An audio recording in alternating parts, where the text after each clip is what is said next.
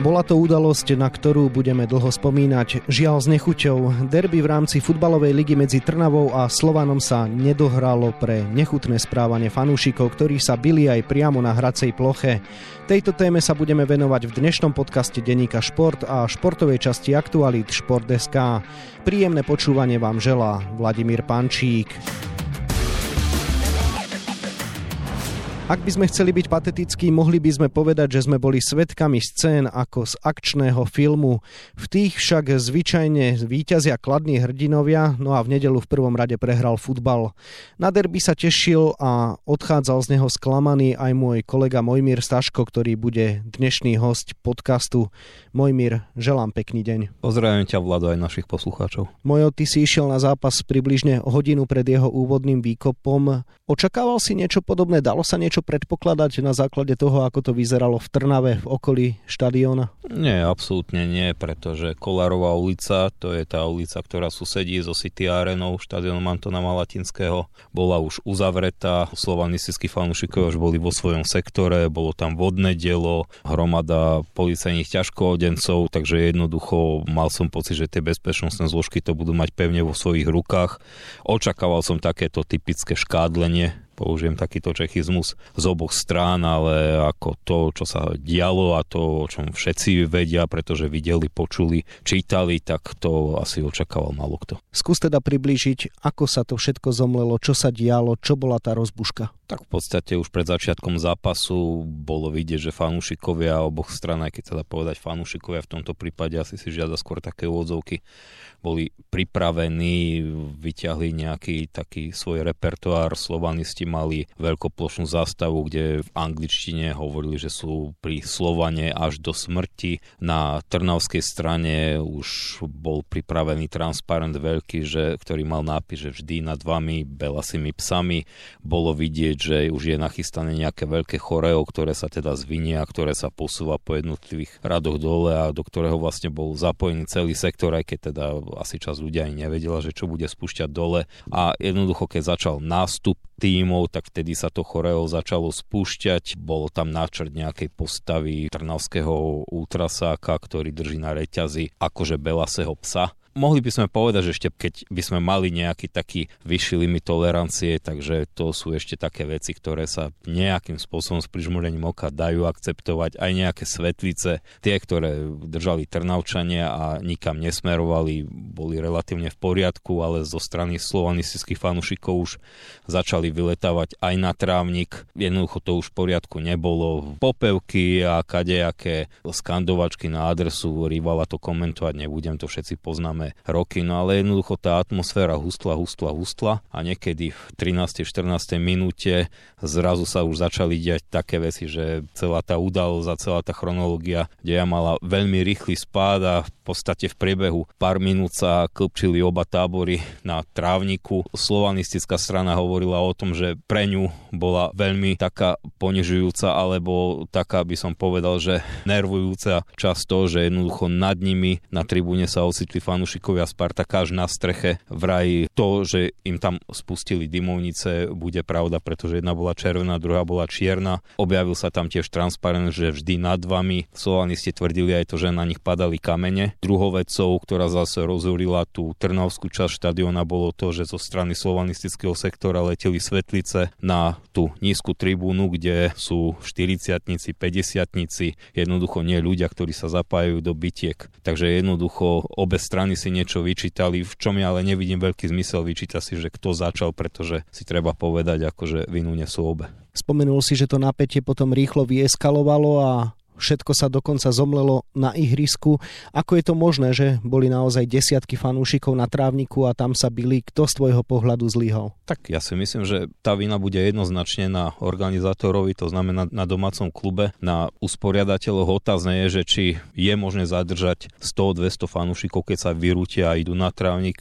Neviem, či to je možné v silách bežných es bé eskarov, ako tam by asi si to žiadalo nejaký val ťažkoodencov, ale pravidla, zákonné normy sú nastavené tak, že polícia zasahuje vo vnútri areálu až po požiadavke zo strany usporiadateľa. polícia práve v pondelok zverejnila informáciu, že tá požiadavka zaznela neskoro a zaznela dokonca až potom, keď veliteľ tej policajnej časti, ktorý to tam mal na starosti, upozornil, že tá situácia už prerastla tie normálne rozmery, takže vlastne až potom nasledoval zásah polície. Myslím si, že keby tam bol nejaký kordon od začiatku pod jedným sektorom, pod druhým sektorom, tak sme sa dnes mohli rozprávať o futbale. Tá polícia bola aj tak zaplatená daňami obyvateľov, takže jednoducho tak či tak bola v akcii, tak či tak bola v nasadení, takže tam by som povedal, že aj na tie zákonné normy by sa asi bolo treba pozrieť a nejakým smerom ich posunúť. Vraj to teda nebolo len o Trnavčanoch a Slovanistoch, ale spolu s nimi prišli dokonca aj zahraniční fanúšikovia. Skús vysvetliť okolnosti. V Trnave už prebleskovali nejaké chýry, že sa oslavuje spoločná družba, nejaké výročie dvadsiate myslím, alebo aké spoločná družba fanúšikov Katovíc, Baníka, Ostrava a Trnavy. Táto trojkoalícia účinkovala aj v nedeľu. Na strane Slovana bolo vidno posily z Austrie, Viedeň. Hovorilo sa aj o Brne, ale pokiaľ mám informácie, tak tá družba Brna so Slovanom už nejakým spôsobom vyprchala a Brňaci vraj v Trnave neboli. A jednoducho to znamená, že nechcem hovoriť nejaké irónie o vyšegradskej štvorke, ale v podstate s výnimkou Maďarov sme tu mali zastúpené kadečo zo strednej Európy a je to v podstate svojím spôsobom smutné, že si vybrali trnavský trávnik za svoje bojisko. Ako to vyzeralo na na tom ihrisku? Počítali sme aj vážne zranených? Neviem, ako to skončilo celkovo a do akej miery boli zranení, ale boli tam ľudia v bezvedomí, boli tam fanúšikovia, ktorých odťahovali vlastní kolegovia, boli tam fanúšikovia, ktorých ratovali záchranári, niektorí sa po vlastných dostali späť do svojich sektorov, jedného slovanistického fanúšika odviezli. Po istej chvíli, keď už sa zdalo, že už sa situácia upokuje, zas začali mieriť svetlice zo sektora slovanistov na tú nízku tribúnu, ktorú som predtým spomínal, a potom už nastúpili ťažkoodenci a vytlačili fanúšikov Slovana zo sektora. Pritom boli ďalší zranení. Myslím, že policajná hovorkyňa hovorila o šiestich zranených, troch, ktorí mohli byť ošetrení na mieste a traja takých, ktorých museli odviesť za pomocou do nemocnice. Rozhodca Filip Glova ukončil zápas. Neexistovala možnosť, že by sa po vytlačení slovanistických fanúšikov a po upokojení situácie zápas dohral, aj keď so meškaním? Rozhodca sa rozhodol tak, ako sa rozhodol. V tej chvíli je pánom na trávniku on. V podstate dalo by sa povedať, že má kompetencie ako kapitán lode. Neviem, ja som nad tým tiež rozmýšľal a priznám sa úprimne, že nie som ani tak vo svojej hlave zajedno v tejto otázke. Teoreticky si myslím, že sa mohlo pokračovať. Počul som, nemôžem to potvrdiť, že vraj sa niekde v éteri myhla aj požiadavka na vytlačenie alebo vyprázdnenie toho protiľahlého trnavského sektora, ale to by asi nebol správny ťah, pretože keď by sa oba tábory ocitli niekde v trnavských uliciach, tak by to mohlo skončiť ešte horšie niekde smerom po ceste slovanistov na železničnú stanicu, kam ich vlastne v kordone eskortovala polícia, takže jednoducho asi to rozhodnutie ponechať fanúšikov Trnavy bolo správne. O rozhodnutí rozhodcu nie som sto percent presvedčený, ale nebudem hovoriť ani áno, ani nie. Uvažoval som nad tým, čo by sa stalo, ak by zápas pokračoval. Myslím si, že sa mohlo dohrať. V podstate ja počas svojej novinárskej praxe už cítim nejak takú zásadu, že snažme sa, aby sa zápas dohral, keď to okolnosti povolujú. Myslím si, že že ich povoľovali, ale hovorím, nemám všetky informácie a nevidím do hlavy rozhodcu. Slovanisti každopádne nechceli hrať, to je všeobecne známa vec. Dokážeš to asi pochopiť v kontexte toho, čo sa dialo na tribúnach a aj na ihrisku, nie? Ale tak samozrejme, ako hovorím, že nemám všetky aspekty pohľadu, pretože nemohli sme rozprávať s hráčmi po zápase ani z jednej, ani z druhej strany. To nejaké embargo na rozhovory pre médiá platilo aj v pondelok. To znamená, my sa obmedzujeme obmedzujeme na informácie z viac menej z oficiálnych stanovísk. Jediný, kto sa rozprával s novinármi hneď po tom úvozovkách zápase, bol domáci tréner Michal Gašparík, tak ten povedal svoj názor, ale jednoducho nevidíme do toho, alebo nevieme. Môžeme si predstaviť podľa nejakých takých čiastkových reakcií. Mihol sa trošku Maťo Škrtel popri nás niečo povedal.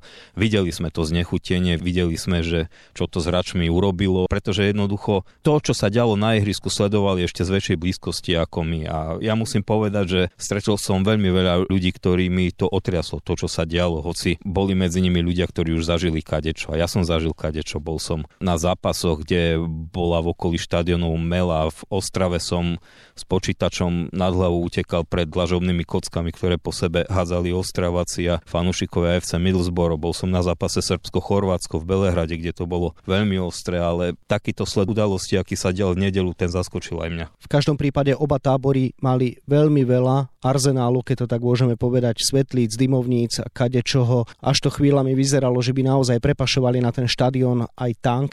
Čím to je, že boli v podstate takto úspešní pri kontrolách? V podstate finty fanúšikov, budem hovoriť fanúšikov v úvodzovkách, sú rôzne. Registrujem prípad, že mamička nesla v kočiku svetlice alebo delobuchy. Baby to nosia v kabelkách. Niekde na východe sa riešilo, že hráč hostujúceho týmu prepašoval pre svojich kamarátov. Takže na jednej strane chápem, je to ťažké. Slovenské kluby majú finančné problémy. Mám pocit, že sa obmedzujú vo všeobecnosti počty usporiadateľov, že jednoducho je snaha šetriť a niekedy nie je asi dostatočný počet. Zároveň je veľmi ťažké, keď vám príde náraz štyristo, päťsto alebo ja neviem, tisíc fanúšikov, ako ktorí vytvárajú na vás istý časový tlak, prekontrolovať to, pustiť to. Možno by stalo za to uvažovať tak, ako je to v zahraničí, že musíte byť hodinu alebo hodinu a pol pred začiatkom zápasu už na štadióne a istý čas pred začiatkom zápasu sa už štadión uzatvára. Nepýtajú sa vás v Mníchove alebo kde, že kde ste boli doteraz, je to jednoducho vaša smola, keď prídete neskoro.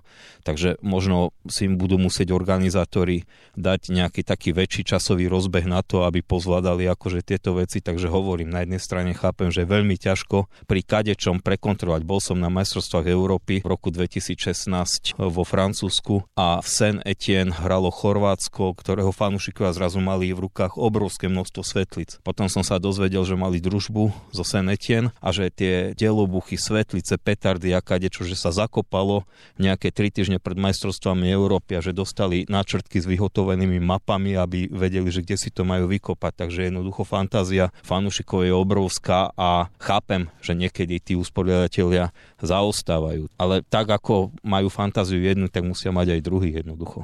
Čo bude s osudom zápasu? Vieme, že zajtra sa bude zaoberať témou jeho pokračovania, nepokračovania prezidium Únie ligových klubov, čo je riadiaca organizácia našej najvyššej futbalovej súťaže. Takže o akých scenároch, čo sú dnes na stole, ty vieš a aký scenár teda možno aj ty očakávaš? Začnem odzadu. Neviem, aký scenár možno očakávať, pretože slovenský futbal a aj rozhodovanie v ňom je niekedy špecifické. Neovládam všetky okolnosti. V podstate sú asi také dve možné alternatívy. A jedna je opakovanie zápasu, kde, či v Trnave, alebo niekde na neutrálnej pôde, či s fanúšikmi, alebo bez nich, to už sú také, by som povedal, že špecifika. Druhá možnosť, ktorá môže byť nepríjemná pre Trnavu a ktorá by v sebe absorbovala to, že loptička je na jej strane, keďže bola Trnava organizátorom tohto zápasu a usporiadateľom, to znamená, že tá váha leží na nej, tak v takom prípade, keď by tie kompetentné orgány uznali veľké pochybenie, tak je v hre asi aj kontumácia. To znamená, že v podstate aj to jedno kritérium, aj to druhé pre Trnavu nevyznieva priaznivo. Uvidíme, už v nedeľu po zápase som počúval takú paralelu historickú s rokom devätnásťstošesťdesiatosem, keď hral v Trnave Slovan, dal gól, fanúšikovia oslavovali, pretože hovoríme o tribúne, na ktorej boli slovanisti. Pod ich náporom sa zvalila bariéra tribúny, tribúna sa vlastne ako keby prepadla, bolo tam nejakých šestnásť zranených, veľký chaos a rozhodca ukončil zápas a potom za zeleným stolom bol skontumovaný v neprospech Trnavy. V tom ročníku Trnava nakoniec pod vedením legendárneho Antona Malatinského získala titul s päťbodovým náskokom pred Slovanom a pamätníci, ktorí ešte boli v detskom veku alebo v nejakom strednom veku v tom období, tak si to pamätali a hovorili, že keď by bolo niečo také aj s tým scenárom na konci sezóny, že hádam by to nejako prežili. Uvidíme, že čo bude, uvidíme, či sa paralela nejako čiastočne naplní. Neviem, nikdy som nebol zastancom verdiktov za zeleným stolom. Futbal by sa mal roz rozhodovať na trávniku a mal by zvíťaziť ten lepší alebo ten šťastnejší na trávniku, nie ten, ktorému nejakým spôsobom nahrajú okolnosti, pretože si treba povedať, že hráči nezavinili nič, takže potrestaní by boli len oni, ako ale hovorí neverím, na to sú orgány, ktoré rozhodnú. Súhlasím absolútne s tebou s tvrdením, že futbal by sa mal rozhodovať na zelenom trávniku a nie za zeleným stolom. Z druhej strany, pozrime sa, aký signál by to vyslalo.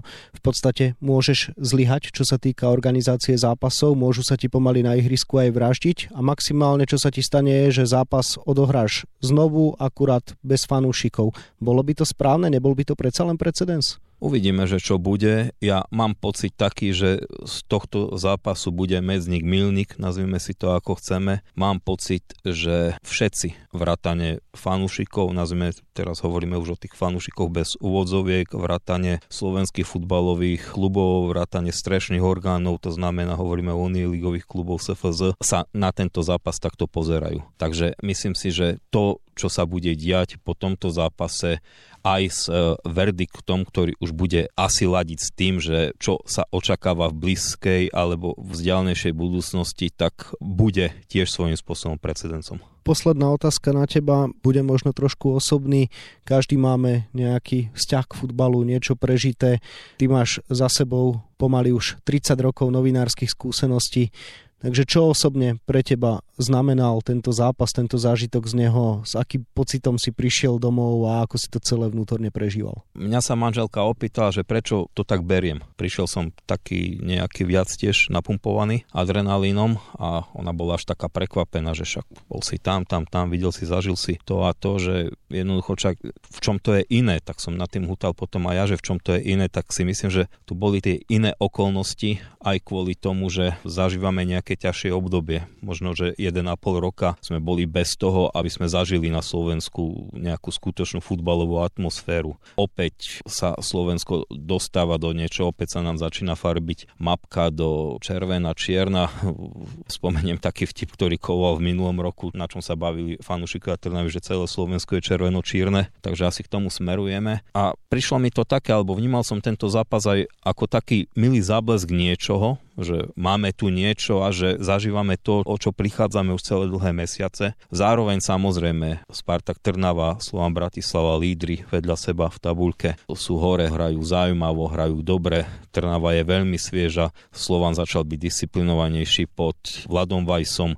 Do Trnavy prišiel Maťo Škrtel. Jednoducho zaujímavé mená. Henty sa začal ukazovať výborne. Zároveň sa tu začali rysovať také možné postoje ku tomu, že ako budú vyzerať tie súboje medzi Martinom Škrtelom a Hentym. Maťo prvýkrát premiérovo nastúpil s kapitánskou páskou, aj to bolo zaujímavé. Takže bolo tu strašne veľa zaujímavých vecí a takých okolností, ktoré lákali. A možno aj z toho pramenilo také moje sklamanie, že celé to splaslo po štrnástich minútach a zrazu sme sa museli venovať pol hodine niečoho iného. Ja som do športu napísal komentár, ktorý mal nadpis, že ukradnuté javisko a povedal by som, že to tak najlepšie ozrkadluje to, čo sa v nedeľu stalo. Toľko kolega z denníka Šport Mojmír Staško, ktorému ďakujem za rozhovor a želám ešte pekný deň. Ďakujem pekne. Chuligánstvu na našich futbalových štadiónoch sa síce nechceme venovať ani na webe šport bodka es ká a ani v denníku Šport, ale žiaľ, nedá sa tomu vyhnúť. No ale okrem toho si v našich novinách môžete prečítať aj iné témy. Leoš Friedl, český tréner deblového špecialistu Filipa Poláška, nám prezradil, že pôvodne nebol príliš nadšený jeho myšlienkou spojiť sily s Austrálčanom Johnom Peersom. Dnes je presvedčený, že ich spolupráca bude pokračovať oveľa dlhšie než do konca roka, ako znel pôvodný plán. Bývalý hokejista Richard Čechný sa preslávil nielen gólmi a ziskom štyroch majstrovských titulov, ale aj výrokom dobre zrobil.